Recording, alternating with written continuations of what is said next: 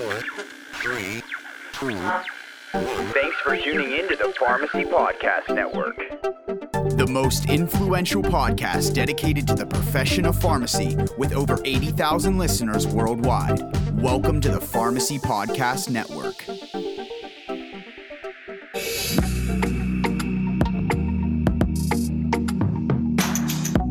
This is A Brighter Horizon, the PharmGrad Wishlist podcast.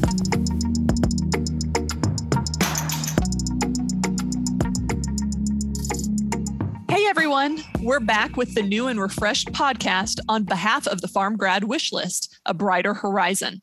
I am Lindsay Childs-Keen, a clinical associate professor at the University of Florida College of Pharmacy and advisory team member of the PharmGrad Wishlist. I will be your host today. As we've shared on previous podcasts, PharmGrad Wishlist began as a passion project to diversify the profession and provide means to showcase movers and shakers in the healthcare and pharmacy world. We aim to support minoritized pharmacy students to amplify their voices and champion efforts to create a successful transition into a new and promising career. Together, a group of practicing pharmacists and clinicians organized a Twitter mutual aid movement to support our emerging minoritized pharmacy grads. What started as a platform to showcase and support Black, Indigenous, and persons of color pharmacists has now grown into a movement to bring together practitioners from all over to create a brighter future and more equitable playing field. Modeled after a similar effort within the medical profession, MedGrad Wishlist, we first promoted Amazon Wishlist to showcase and support the actual needs of our graduates, get items into their hands so that they can focus on passing exams and starting their careers with one less worry. Financial burdens disproportionately affect Black, Indigenous, and other persons of color graduates, providing significant disadvantages when pursuing postgraduate training or establishing practice. This burden can at times be a prohibitive factor for minoritized groups from pursuing the profession. Even more, we know that the lack of underrepresented healthcare practitioners further exacerbates health disparities amongst our patients. PharmGrad Wishlist is just one of many movements to date to help flip that script. To date, we have supported hundreds of pharmacy grads, disseminated wishlists, and raised thousands of dollars in support of the movement. And we're not done yet. To further spread the word, we'll be continuing to showcase our sponsees. And so with that, I'd like to introduce our guest for today, Joseph Washington. Joseph Washington is a final year dual degree PharmD and Master's of Public Health student at the University of Florida College of Pharmacy. Joseph has been involved with the movement as a sponsee, and we wanted to give him a chance to share his story with you all. And a little disclaimer, I have had the honor of serving as Joseph's faculty advisor at the University of Florida College of Pharmacy. So Joseph and I have known each other for a few years now, and I'm honored to be able to interview him today. So welcome, Joseph. We're so happy that you decided to participate in PharmGrad Wishlist, and our group is so excited to support you. I know our sponsors and listeners would love to know more about you.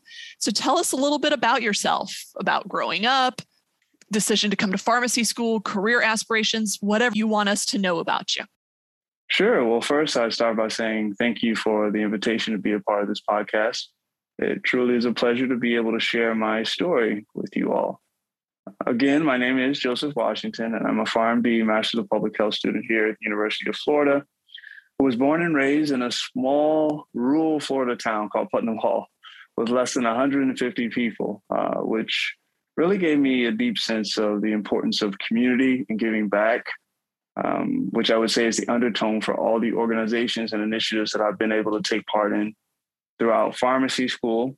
But it also sort of inspired me to branch out and want to impact global health, which I've been able to do in a moderate capacity as a trip leader of an international health outreach trip to Merida, Mexico, where me and my team were able to impact the lives of over 900 Native Mexicans with medication reconciliation, lifestyle and diet education. And in conjunction with our doctor of audiology colleagues, ear exams. And I think it's this undertone of service that has sort of followed me throughout my entire pharmacy school career, which was instilled in me by my mother, who was a registered nurse, that taught me and my siblings to always put your best foot forward and best effort for others. And I think this sort of was the internal drive to pursue a career in health, but At the time, I did not know which career in health to sort of pursue. But fortunately, my first job ever was in a grocery store. Although this grocery store didn't have a community pharmacy, my colleagues that knew that I was interested in chemistry and good working with people sort of encouraged me to look into community pharmacy as a career. So from that moment, I sort of tasked myself to find an opportunity to work in the community pharmacy setting to see whether or not it was a good fit. And the rest, it's almost history, but I haven't graduated yet, so not history just yet. But I think now as a fourth year student, I sort of have a clear vision of what I would like to pursue post-grad, which would be a career in the pharmaceutical industry in the functional area of health economics, outcomes research, and market access. Well, awesome. So you also have served in a very notable leadership position during your pharmacy school career. You want to tell us a little bit about that? Sure. So I was able to serve as the national president of the Student National Pharmaceutical Association, or SNAPHA, where I was able to lead over 5,000 student pharmacists in service to medically underserved communities across the country in the midst of an unexpected pandemic. And this experience was very transformative. It helped me to develop as a servant leader and really how to sort of impact change in a sort of adverse situation where everything wasn't clear and you had to sort of develop innovative strategies to do so. And although this was the most rigorous and tough challenge or experience that I was able to take part in throughout pharmacy school, I wouldn't change it for the world. Yeah, I know some of the amazing stuff you did as SNAPHA president, and you've had a significant reach during that role. So we are very proud of your efforts. In addition to the year that you served as SNAPHA president, that was the year you were focusing on your public health studies, because we mentioned you're a joint PharmD MPH student. So tell us more about why you wanted to pursue the additional degree in public health and what other unique opportunities you had during that year. Sure. I think that any student that decides to pursue a concurrent degree while in school has to face a choice. And that choice is foregoing graduation with the colleagues that they began this journey with for that additional 1 year or 2 years. So initially, when I was sort of making the decision, it was tough. And I was 80% sure that I was making the right decision. But based off of the experiences that I was able to have throughout the curriculum and internships and my capstone, I'm assured, like on the other side of it, that I made the right decision. So for me, the initial reason behind pursuing the Master's of Public Health is I wanted the added biostatistics and epidemiology training to be able to critically appraise literature, but I also wanted to deepen my understanding of the healthcare landscape. And I believe that I was able to do that throughout the course of the year that I completed the Master's of Public Health. But one of the most unique experiences that I had during my Master's of Public Health was an internship where I served as the Health Policy Fellow for a United States Member of Congress for 4 months. And in this role, I was more than just an intern that was stapling papers together or answering calls from constituents. I was actually considered a valued member of the team, where I had to interpret legislation and brief the congressman. And from that briefing, he was going to make a decision on how he would vote on particular legislation. So it was a very impactful position where I was able to take over 55 meetings with either constituents or lobbyist groups over the course of the 4 months that I served in the office. I was able to develop briefings, memos, and attend different hearings.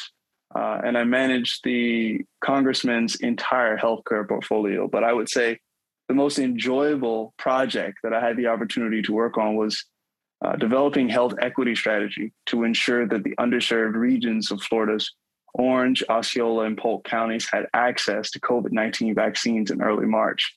So I was working with community pharmacy stakeholders that were part of the federal retail pharmacy program and sort of directing them on which sites within the counties that we represented should be the primary points for the vaccine stockpile. And then even going further, sort of developing strategies to ensure that the individuals within those communities were the ones that actually received the vaccines and not individuals from affluent areas that had the transportation or had the bandwidth to be able to schedule the appointments for vaccines. So that was the most enjoyable, not only because I was able to sort of work with a diverse team and listen to different perspectives, but also to ensure access for COVID-19 vaccines to the indigent and underserved members of the communities that we represented. All right. So it sounds like not only were you studying public health, you were putting it in practice as well. So we are honored to sort of announce that you are one of our scholarship recipients. This is the first year that we have done a residency and fellowship scholarship on behalf of PharmGrad Wishlist. And so you are one of, I think, 19 scholarship recipients this year. Our goal was to fund a number lower than that. And because we had such an amazing response from our sponsors across the profession, we were able to expand it out to have 19 scholarship recipients this year. And so tell us a little bit about what receiving this scholarship will do for you personally and or professionally. Yes, this scholarship was definitely a blessing. As a fourth-year student, the majority of your time is spent completing your advanced pharmacy practice experiences, which can be 40 hours a week upwards. And with that, you don't have much time, if any, to work, to sort of supplement living expenses, transportation, maintenance of your vehicle for traveling to and from home to your rotation site and food, which are indirect costs that I feel sometimes get swiped under the rug, but it's definitely a factor when you consider being able to fully function or function at a high level on rotation, sort of not having those stressors. So I really appreciated the scholarship to be able to help sort of ease that burden for me, especially during this fellowship process season. So my earliest fellowship interview was in October. And of course, during that time, I'm still completing my pharmacy rotation. So I'm having to manage this along with my fellowship, along with the requirements for our professional course at the University of Florida. So it can get sort of tough, especially considering scheduling and being able to sort of push the burden of cost aside for transportation and everything else that I mentioned is definitely helpful and sort of eases the stress of the moment so that I can fully execute where it matters most. Well, again, we're honored to help support you and some of your colleagues across the country who are wanting to do that postgraduate training. So let's shift gears a little bit. What are some pieces of advice, maybe 3 pieces of advice that you would have for pharmacy students who are matriculating through school right now? Sure. The advice that I would give and I always give to first-year students as a student ambassador is to get involved, but not over-involved. You want to make sure that you're taking part in at least 2 to 3 organizations. That way you can sort of keep a beat on what's going on in the college, as well as be able to sort of listen in to any interesting speakers when you're sort of developing an idea for what you would like to do post-grad. You also want to tap into your faculty. They are a valuable resource, not only for research opportunities, but for general guidance and advice, because these same individuals, they have their pharmacy degrees, similar to what you'll have at the end of the 4 years. So you definitely want to utilize any type of support that they can provide as you go through the rigor of the curriculum. And finally, I would say being open to opportunity. You never want to sort of block off a particular area just because you don't think that you're interested, or hearsay from someone else, because you can indulge in that particular experience and it can turn out to be what drives you, what motivates you, what pushes you to the next level. So definitely being open to experience is a key point while you're in this next phase of your professional development. It sounds similar to some advice that I've given students. So it's good to know that that's been your experience as well. I will say something about my CDC rotation. You know, my preceptor sent me a cold email. Sorry, Joseph, we can't have you. And it was like, that was it. No options. Oh, no. Nothing. And I was just shocked. Those government agencies, they're going to follow the path of least resistance. Like if they have to cut something off, yeah, the students are going to go first. So I was very disappointed, but we were able to scramble. But that was even sort of messing with my head, because I was supposed to have the rotation earlier, but I was told by my preceptor at the time that they wanted all their students to have in-person events. So let's push it here. So it was kind of like a lot of confusion going on here, a lot of thoughts in my head, but we're able to find, I guess with the UF Alumni Network, someone at the CDC, and I was placed with a new preceptor. Awesome. Yes. Well, I'm glad that worked out. Yeah. So I think that in life, you have to come up against those barriers, and it has to be acknowledged in order for any change to come about from that situation. But if you just keep going, you know, without any type of stop, then you never realize, okay, I need to make a change. So I'm appreciative. I just need to call you for inspirational pep talks. So as you're poised to enter the profession in just a few months, it's right around the corner, Joseph. What excites you most for the future? And what do you want current pharmacists and or non-pharmacists to know about where pharmacy is going? Sure. Well, what excites me most is post-grad career opportunities. As I mentioned, I'm interested in working in the pharmaceutical industry and in the functional area of health economics outcomes research. And I think from my research of this particular functional area, I really have an opportunity to impact access to care. Just as I mentioned, the undertone for all the work that I've been able to do in pharmacy school or while completing my master's of public health has been of service. And I would love to continue with this same pace after I've completed my studies here at the University of Florida. Regarding the profession of pharmacy, I would say it's definitely growing. As we've seen with the COVID-19 pandemic, many community pharmacists have been tapped to really exercise their ability to immunize, to increase the numbers of individuals that are immunized against COVID-19 across this country, which is incredibly useful. But I think that other areas of pharmacy are growing as well in notoriety and the impact that they can have on the patient, and that their focus is also patient-centric, regardless of where they are in the continuum of pharmacy. So I'm definitely excited to not only see what pharmacy grows to become in the coming years, but also to be a part of it. And we're excited to have you be a part of it. We really are. So to sort of wrap up, is there anything else you want to share with the listeners of the podcast? Sure. I would say, don't be afraid to be a trailblazer. There's a quote by Ralph Waldo Emerson. It says, do not go where the path may lead.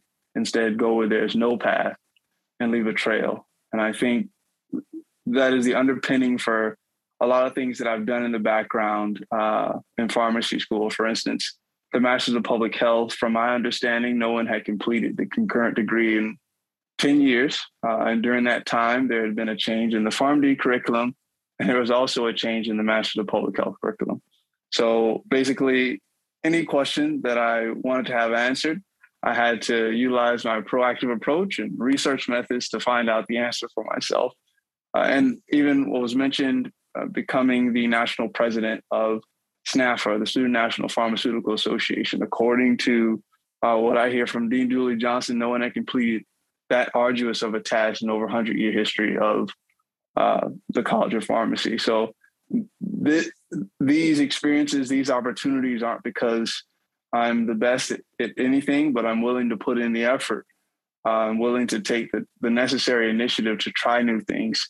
And I have the understanding that even if I'm unsuccessful, that it was worth the experience. And there's something that I can draw from that experience, not only to help myself develop, but to share and connect with others. And I think that's the biggest lesson, aside from the clinical knowledge and the public health knowledge, that I've been able to draw from my time here in pharmacy school. Well, I think those are inspirational and insightful words for all of us, not just those who are current students or recent graduates. So thank you so much, Joseph, for talking with us today and sharing a little bit about your story. Again, very insightful, very inspiring. We're really looking forward to supporting and watching you grow as a pharmacist and in the pharmacy profession. So listeners, if you'd like to support rising pharmacists such as Joseph Washington, please visit our website, farmgradwishlist.org, or other social media such as Twitter and Instagram for current fundraising opportunities, blogs, and sponsee wish lists. Check out our other podcasts, and we're looking forward to showcasing more of the effort and the movement, so stay tuned.